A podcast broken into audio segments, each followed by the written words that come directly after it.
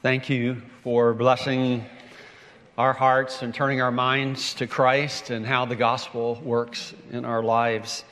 Uh, we are blessed in so many ways, and um, rain is always a good thing in July. And we, we like it. It not only keeps us from the drought, but it keeps the temperatures mitigated. But we are glad that it rained this week and not last um, in the morning. You probably well know that the Apostle John was the last surviving apostle.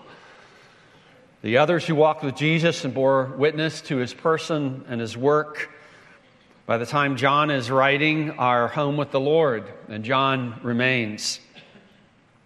As did the other apostles before they went to their eternal reward, he wrote by the power of the Holy Spirit the words of God testifying to the truth of the gospel.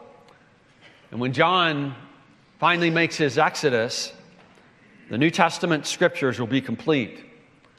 The infallible testimony and application of who Jesus is and what he accomplished. Before they left for their heavenly home, the apostles chosen by Jesus himself to be his witnesses not only established the reliable record of his ministry, but also shepherded local churches and the individuals in them and what staying true to Jesus Christ really means. The letter of 3rd John is such a letter. It is brief, it's personal, it's to the point. And at the same time, it is profound and insightful, exposing what is evil and promoting what is good. In the first eight verses, John rejoices at the faithful love and the truth of the gospel that his Christian brother Gaius has displayed toward brothers on gospel mission. You might think at this point of church history, before all the deviations, distortions, and additions and subtractions of the centuries to follow, that the Church of Jesus Christ would be largely free from error and full of good the kind of good displayed by hospitable Gaius. Sometimes we dream of the past with naive nostalgia and long for the future with naive optimism while we recoil from the present reality with all its messy struggles. But whenever you read in the New Testament, and 3 John is no exception, you find otherwise. There are clear and present dangers then as there are now. There was good and evil. Not just evil outside the church family and good inside it, but as our text this morning clarifies, good and evil in the church itself. At times and places and in people where you would expect to find the greatest good. So it raises the question for us how do you navigate such confusion? Where the treacherous and the true both claim to be followers of Jesus, worshiping in the same local body. The Apostle John will help us in our text this morning as we read from 3 John, verses 9 through 15. Follow with me as I read. I have written something to the church, but Diotrephes, who likes to put himself first, does not acknowledge our authority. So if I come, I will bring up what he, was do- what he is doing, talking wicked nonsense against us. And not content with that, he refuses to welcome the brothers and also stops those who want to and puts them out of the church. Beloved, do not imitate evil, but imitate good. Whoever does good is from God.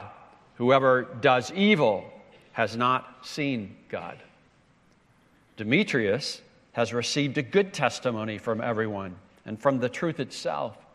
We also add our testimony, and you know that our testimony is true. I had much to write to you, but I'd rather not write with pen and ink. I hope to see you soon, and we will talk face to face. Peace be to you.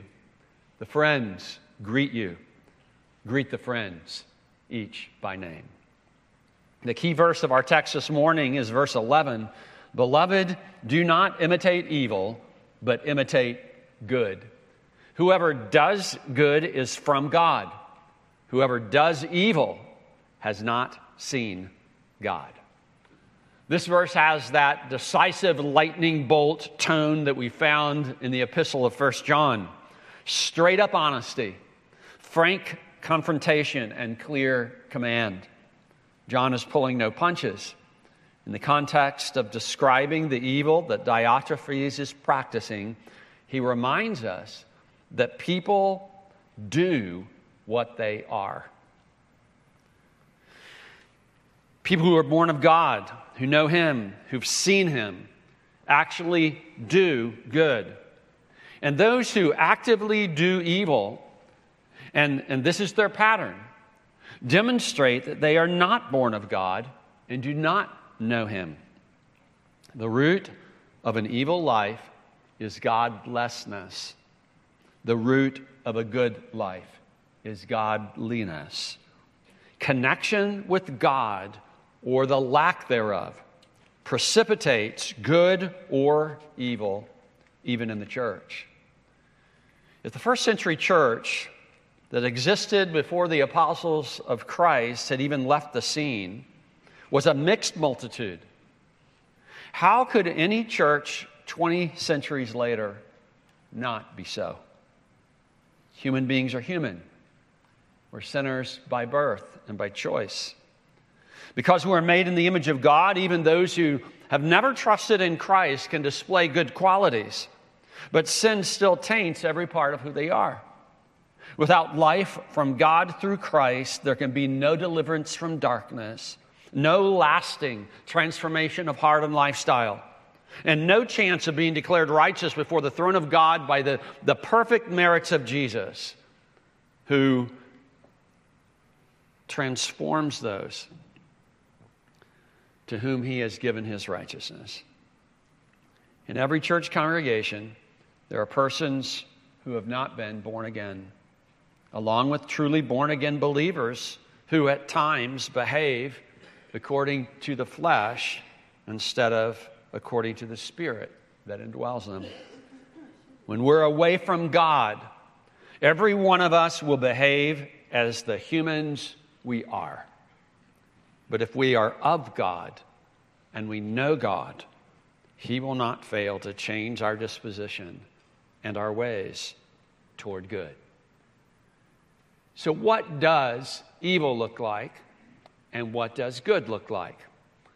We're going to look at those two topics this morning from this text what evil looks like, verses 9 and 10, what good looks like, verses 12 through 15. So, first, what evil looks like. I've written something to the church, John writes in verse 9, but Diotrephes, who likes to put himself first, does not acknowledge our authority. So if I come, I will bring up what he is doing, talking wicked nonsense against us. And not content with that, he refuses to welcome the brothers and also stops those who want to and puts them out of the church. John writes with his characteristic clarity what Diotrephes is doing is classic evil behavior. Now, it may not seem like it because it doesn't, it's not like the seven deadly sins. I mean, some of them show up here but when we think of, of evil, we might think of a different kind of list. But this is the practical kind of evil that shows up in the church. First is pride. He likes to put himself first. Pride is so common to the human condition that we can underestimate how harmful and evil it actually is. It, it tends to be easier for us to see it in others than in ourselves, and, and sometimes we miss the mark on that. Humility would teach us that we're not very good at, at motive judging. So sometimes we think people are proud who are not. But John helps us diagnose this condition much like a trained doctor can discern what is cancer and what is not. Diotrephes likes to put himself first. He is self promoting rather than self sacrificing. He thinks of himself as the smartest guy in the room, the most deserving of honor and privilege, and his actions are geared toward making himself the most important. Watch out for those who are always talking about themselves. The first person singular pronouns are their favorite words. Beware of those who consistently make moves calculated to promote themselves among others rather than working to serve others. It doesn't matter how gifted persons may be or what their credentials are, if their behavior is me first behavior, it is evil. There's a disconnect in their walk with God. Either they are believers away from the Lord or they've never been born again. John Stott comments after years of work as a pastor and ministry over in England, personal vanity still lies at the root of most dissensions in every local church today. So it's a red flag when we see this me first kind of mentality wherever it shows up. Secondly, what characterizes Diotrephes, what characterizes his evil, is resistance. He does not acknowledge our authority. And here's where the pride makes itself especially clear. John has already written this church, but Diotrephes, to put it literally, does not receive us. John's authority is that of an apostle of the Lord Jesus. And as the last surviving apostle, that authority will be preserved in the inspired New Testament writings of the apostles. Notably, John repeatedly refers to what he has written in his gospel and in his epistles. You, you often see his words like, I have written this because. The writing he refers to here seems to be a letter of commendation that he would have sent along with the missionary brothers so that they would be received by the churches they visited and be helped on their way. And Diotrephes is so bold in his defiance of John and what he's written to the church that he does not receive John's authority even while the aged apostle is still alive. Nor does he receive the brothers associated with John and recommended by him. It struck me that this spirit of resistance to apostolic writings is rife today. It is fashionable to defy what the apostles clearly teach as hateful ignorance and to affirm and celebrate what the apostles clearly forbid as loving enlightenment. Let's call such deception and distortion what it is. It is not love for God, it is prideful defiance of God. It is not love for other human beings, it is evil, and thus inherently harmful to other people. The serpent tempted Eve first by casting doubt on God's word and then boldly denying it. He went on to define God's word as unloving and to argue that the only way for Adam and Eve to be fulfilled was to disobey God, not to acknowledge God's authority nor to believe in his goodness toward them. Well, that kind of temptation, it's like it's, it's buried deep in our human character. To somehow believe that God's commands are bad and that his heart toward us is not good, and that therefore we must seek our own way if we would be fulfilled. Well, this resistance naturally leads to the next feature of evil self centeredness, defiance of divine authority necessitates that I demonize those who hold fast to the truth in order to justify my own ungodly action. I was reading just this morning in Proverbs 10, the proverb for um, the 10th of the month. Proverbs 10, 17, and 18. Whoever heeds instruction is on the path to life, but he who rejects reproof, that's when, that's when the scriptures say what you're doing is wrong and you need to change. Whoever rejects reproof leads others astray. And strikingly, the very next verse talks about what's going to characterize the sins of Diotrephes. The one who conceals hatred has lying lips, and whoever utters slander is a fool. And slander is the next feature of this evil that's showing up in the church in the person of Diotrephes. John says, So if I come, I will bring up what he is doing, talking wicked nonsense against us. Diotrephes' words are words of evil. And the adjective that John uses is, is the classic one used to describe the evil one. Deliver us from the evil one.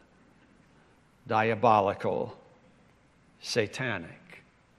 And this evil consists of, of empty, unjustified charges against John and his fellow workers. Diotrephes is making it up to justify himself, and John is going to hold him accountable for it. If I come, I will bring up what he's doing. Those words, if I come, reminded me of how often Jesus Christ himself says to each of the seven churches, I will come. And what follows is how he's going to deal with the church, either commending it, rewarding it, or even going to the point of ripping that lampstand, that light of the church, out of the world. He walks among the lampstands, that is, the churches who are to give light to the world, and he holds his people accountable. His hand is not shortened that it cannot save or destroy in accord with what he sees. We answer to Jesus. Jesus is the de facto head of the church. It's not just some kind of nice fiction. He holds us as his people accountable to him, and he will deal with us according to how we are behaving in the church. James, the half brother of Jesus, writes similar encouragement and warning for those that were suffering mistreatment in his day. In James 5, 7 through 9, he says, Be patient, be long suffering, therefore, brothers, until the coming of the Lord. See how the farmer waits for the precious fruit of the earth, being patient about it until it receives the early and the late rains. You also be patient. Establish your hearts, for the coming of the Lord is at hand. In other words, you know, they, they were trying to do the right thing, but they, they were having to endure the abuse of those that were doing the wrong thing and it was easy for them to get discouraged. And, and James is saying, look, hang in there. Uh, the harvest is coming. Harvest always comes before the planting. Uh, let the rain come, let it bring a harvest. Uh, the Lord is going to reward you. The Lord is coming. So keep doing right no matter what kind of flack you're having to endure. And, and don't join the evil yourself. Do not grumble against one another, brothers, so that you may not be judged. Behold, the judge is standing at the door. You know, think about a courtroom scene and, and, and the double doors fly open and the judge comes in uh, in his robes and, and who is it that says it's the bailiff? Who is it that says all rise and everybody, okay? Well, it's like the judge of all the earth is right at the door, ready to push those doors open. Jesus will make things right. He will come. And it, it, it, will be it will be even more accurate than the way the apostle could do it. But as a representative of Jesus, John is going to deal with this. And he confronts this slander. Slander and gossip are common in the world. They can also infest a local church. Some may try to justify such behavior but it is evil. It's inherently harmful. It's satanic. The devil is the slanderer, the accuser of the brethren, and it will be judged. It's best to stop it before it leaves our mouths. And it's good to confront one another when any of us engage in it.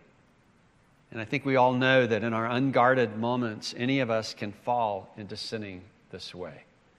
If you're kind of the target of the slander, you, you feel the barbs of it. I remember some years ago, kind of in a season like that, and, and so I was very much in my self righteous judge kind of mode of all, all the slanderers or whatever. And I had a conversation in the hallway with, with one, of, one of the brothers in our church and was talking with him. And as I walked away, I said, I don't, I don't know if dude was in then, but I said, dude, you, you just did what you're so upset about everybody else doing. Because that conversation w- was not edifying. That conversation was tearing somebody else down. So easy for us to do that. But the longer slander remains unchecked, the more harm it does. Much of the damage done to churches over the years grows from unchecked words of wicked nonsense with little connection to actual truth and with no connection to godly love and humility. I'll just say one more thing since he uses the words wicked nonsense and the idea that he's making it up on justified charges is it's amazing how much people say about what they know nothing of. When we, when we don't know the story, we want to fill in the rest of the story, and, and we almost always color it dark. And there are ways to find out what's going on. If it's really if it's really your job to know if, it, if it's important that you know there are ways to find out what truth actually is. And even if you know the truth the truth doesn't always have to be shared but so often what is shared isn't truth at all and if you knew the story you wouldn't be saying one word this is true of all of us so easy to fall into engaging in slander. And then this slander went further, it went through to abuse. He refuses to welcome the brothers and also stops those who want to and puts them out of the church. Well, at this point, we realize that Diotrephes is not just a church member on the fringe. It appears that he's one of the leaders, possibly one of the pastor elder overseers there. And unlike Gaius, Diotrephes refuses to welcome the traveling brothers on gospel mission. He treats them with the same disrespect he treated John. It is likely, given that John had written the church ahead of time, that Diotrephes' refusal to welcome the brothers was, was, was tied up with his refusal to listen to John. He writes in verse 9 that Diotrephes does not receive us. And he punishes those who wanted to receive the brothers by preventing them from doing so and then putting them out of the church if they did. What Diotrephes did was to redefine good as evil and evil as good. He brings the power of church discipline to bear against those who want to practice good in line with the apostles' directives. This is nothing short of abusive power. Evil in the church can start anywhere, but it stands to reason that the more influence a person has by virtue of gifting or tenure or position, the more far reaching the damage. Anyone in a position of leadership in the workplace or in the community, in the home or in the church, has greater opportunity for good and for evil. Whatever they choose to do is magnified because of the number of people impacted by their choices. I think it's really important for us to understand that, that having position or having responsibility do, does not free me from the common flaws of human character or, or the need to faithfully engage in my ongoing battle against sin. I think sometimes we think that, well, when I get this degree or I get this position or, you know, I finally arrive at this whatever, that, that somehow then I, I receive the mantle of no battling sin anymore. It's this easy street. No. Still human. Still human. And so, wherever we are positioned, whatever influence we have, it is right for us to have humility, esteeming others better than ourselves. It is right for us to engage in accountability. It is right for us, not only right, but necessary for us to have help. None of us are an island. None of us can survive without other, other people. All of us need this accountability. And, and as I was thinking about this, I thought about even the Apostle Paul. Here he's written half the New Testament, and when he writes to the Colossians and to the Ephesians, he asks them to pray for him that he would make the gospel clear. And you're going like, wait a minute, you're the apostle Paul. Like, how can you need anybody to pray about making the gospel clear? I mean, that's your job. And you're like, the, the Spirit of God inspired you to write. I mean, he, he wrote these words through your pen about the gospel so that we could understand it. And you want us to pray about it? If the apostle Paul can mess up clarity in the gospel, it's for sure I can.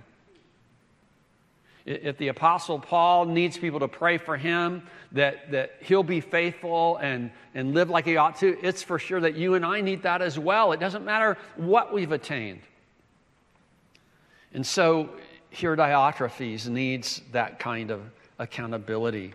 He is, he is abusive, and really, you know, abusive just means you're mistreating people, and, and that's where sin always takes us. That's the nature of sin, it's inherently harmful. Sinful ambition drives a person to use position to wield more power in lording it over others. Righteous love drives a person to use position to do more good in serving others. There's a great lust often to be in charge, but all being in charge of anything means is that you're accountable for the welfare of more people and that you'll answer to God for it. It's important to keep ourselves accountable to one another no matter what role we may have in the church at any given time. Any one of us can get off track, and every one of us needs others to keep us on track in line with the scriptures and the Spirit of God. Pride, resistance, slander, abuse when I read that description, I realize this is a call for us to look into the mirror of God's Word, the mirror of our souls, and to see what we see. Because on any given day, this can be me, this can be you. And when we see these features of evil, we, we dare not ignore it. We dare not minimize them. These forms of evil are like cancer, they call for corrective action, for confession, for repentance, for, for resetting our behavior to a, a healthy lifestyle. Your brothers and sisters in the church need you healthy. They need you bringing good and not evil into the church family. And this kind of behavior that Diotrephes is showing is, is what harms any church, infects it and destroys it. It's evil in the church. Well, what does good look like? Verse 12 Demetrius has received a good testimony from everyone and from the truth itself. We also add our testimony, and you know that our testimony is true. Now, John gives us no specifics about the good testimony of Demetrius, but, but look at what he does reveal. Demetrius's life pattern is well known. For John writes that everyone gives firsthand testimony about it. Further, his observed lifestyle lines up with the truth of the gospel itself. The scriptures haven't stayed just in the book and the covers of his Bible. The scriptures are flowing through his life. There's a, a correspondence between what the scriptures teach and the way he lives. And finally, John himself knows Demetrius well enough to add his own firsthand testimony. And Gaius knows that John's witness is true and therefore reliable. There's no question about Demetrius. His goodness is well known by those who know him firsthand. And I wonder can those who know you best say the same thing about you? And I think, you know, often we, we do that. We are, you know, we're introducing somebody or, uh, you know, somebody's never heard of so and so, and we'll say, oh, oh yes, he, he's a, a good man. She, she's a godly woman. And, you know, you think about, well, nobody's perfect. That's true. But one of the things that we want to be practicing, if we're practicing confession of our sin and repentance from it, and we're making things right with one another, then, then while we might have our stumblings, the general character of our lives from everybody that we know They ought to be able to testify firsthand that this, this is a good person. This person lives for Jesus. This person lives in a way that lines up with the truth. One more time, John refers to his writing, and there's more to be said, but he prefers to engage in person. And that tells me that John is no secluded theologian with no taste for personal interaction. The truth, he writes, shows itself best in direct personal interaction. Human beings need contact with other human beings, even apostles. Isolation does us harm. So he says in verse 13, I had much to write to you, but I would rather not write with pen and ink. I hope to see you soon, and we will talk face to face.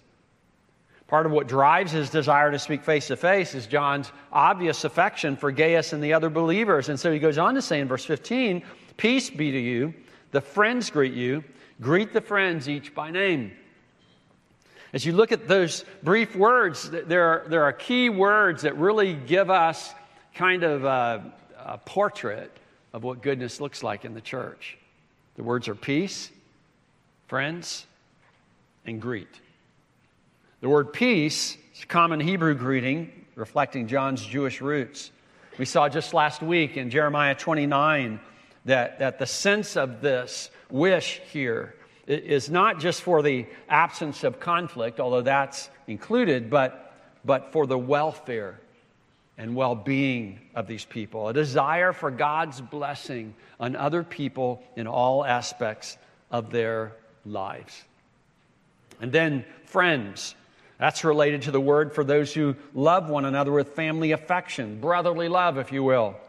People who like being together and express their pleasure in it. And then greet is a common word to welcome, to embrace, the way close friends and family respond when someone arrives from a journey or is leaving on a journey with hugs and expressions of acceptance and pleasure. And then the little words by name not just a general affection for the group, but knowing and caring for the believers individually. You and I bring good into the lives of those around us when our heart desire is for their well being. Peace. I mean, what, what is your heart toward other people? What is your heart toward your brothers and sisters in Christ? We bring good into the lives of the church family when, when we show affection for them as family and as close friends. In other words, people can tell from the way that we receive them that we actually like them, that, that we're drawn to them, and we express that regularly. That brings good into the church. And then when we welcome and embrace them into our lives, greeting them, and when we know them by name. that can be hard to do with a, a, church family our size, but that's why we have the directory. Um, I just encourage you, you've been encouraged before by Ben and others to be praying through that directory, get those names and faces, and, and, and be praying for these folk. But but to have this kind of response to other people really does bring goodness into the church. And, it, and what strikes me about it, it's not, it's not kind of spectacular stuff, it's grassroots goodness. It, it's, it's with the normal cadences of life. I, I, think about the seasons of the year and the cadence of that. I think about uh, the rain, looking out the window at the rain this morning and and how God just takes care of things in natural, ongoing ways. And goodness is that way. You know, God causes the rain to fall on the just and the unjust, and goodness just flows from good people, made good by God, and it, and it flows out in the regular patterns of life, non spectacular kinds of ways, but, it, but exceedingly fruitful. I mean, I thought about those lines from Shakespeare. The, the quality of mercy is not strained, it drops as the gentle rain from heaven. and goes on to talk about it being a quality of God Himself. You know, this is what God has done for us in Jesus. God has granted us peace through Jesus. God has called us friends because of Jesus. God welcomes us and embraces us. Sinners though we are, yet cleansed by the blood of Jesus and brought into the family of God, we are, are welcome to his home. And, and people who are godly treat the brothers and sisters the same way. This is goodness in the church. Good and evil in the church. Well, evil looks like pride and resistance, slander and abuse. And good is captured in these words, both about Demetrius and then displayed in John's own words testimony, truth, peace, friends, and greet. May God help us bring good into the church, display good. May He help us see when there's evil in our lives and we need to get things clean and get things right, that we might bring the blessing of God on the people of God, good and evil in the church. Thank you, Apostle John, for showing us what it looks like. Let's pray. Our Father, we thank you for this practical, personal letter. And it's practical and personal for us. As John writes about a situation 20 centuries ago, we see in the mirror of your word ourselves in our own times. We pray, God, that we will be people in the earth that bring good, that will be people in the earth that are opposed to evil, starting with the evil of our own hearts. And Lord, we pray that you would grant that the gospel so displayed would turn many hearts to Jesus, who in his great sac- self sacrificing love for us has rescued us and made us friends of God. We pray in his name.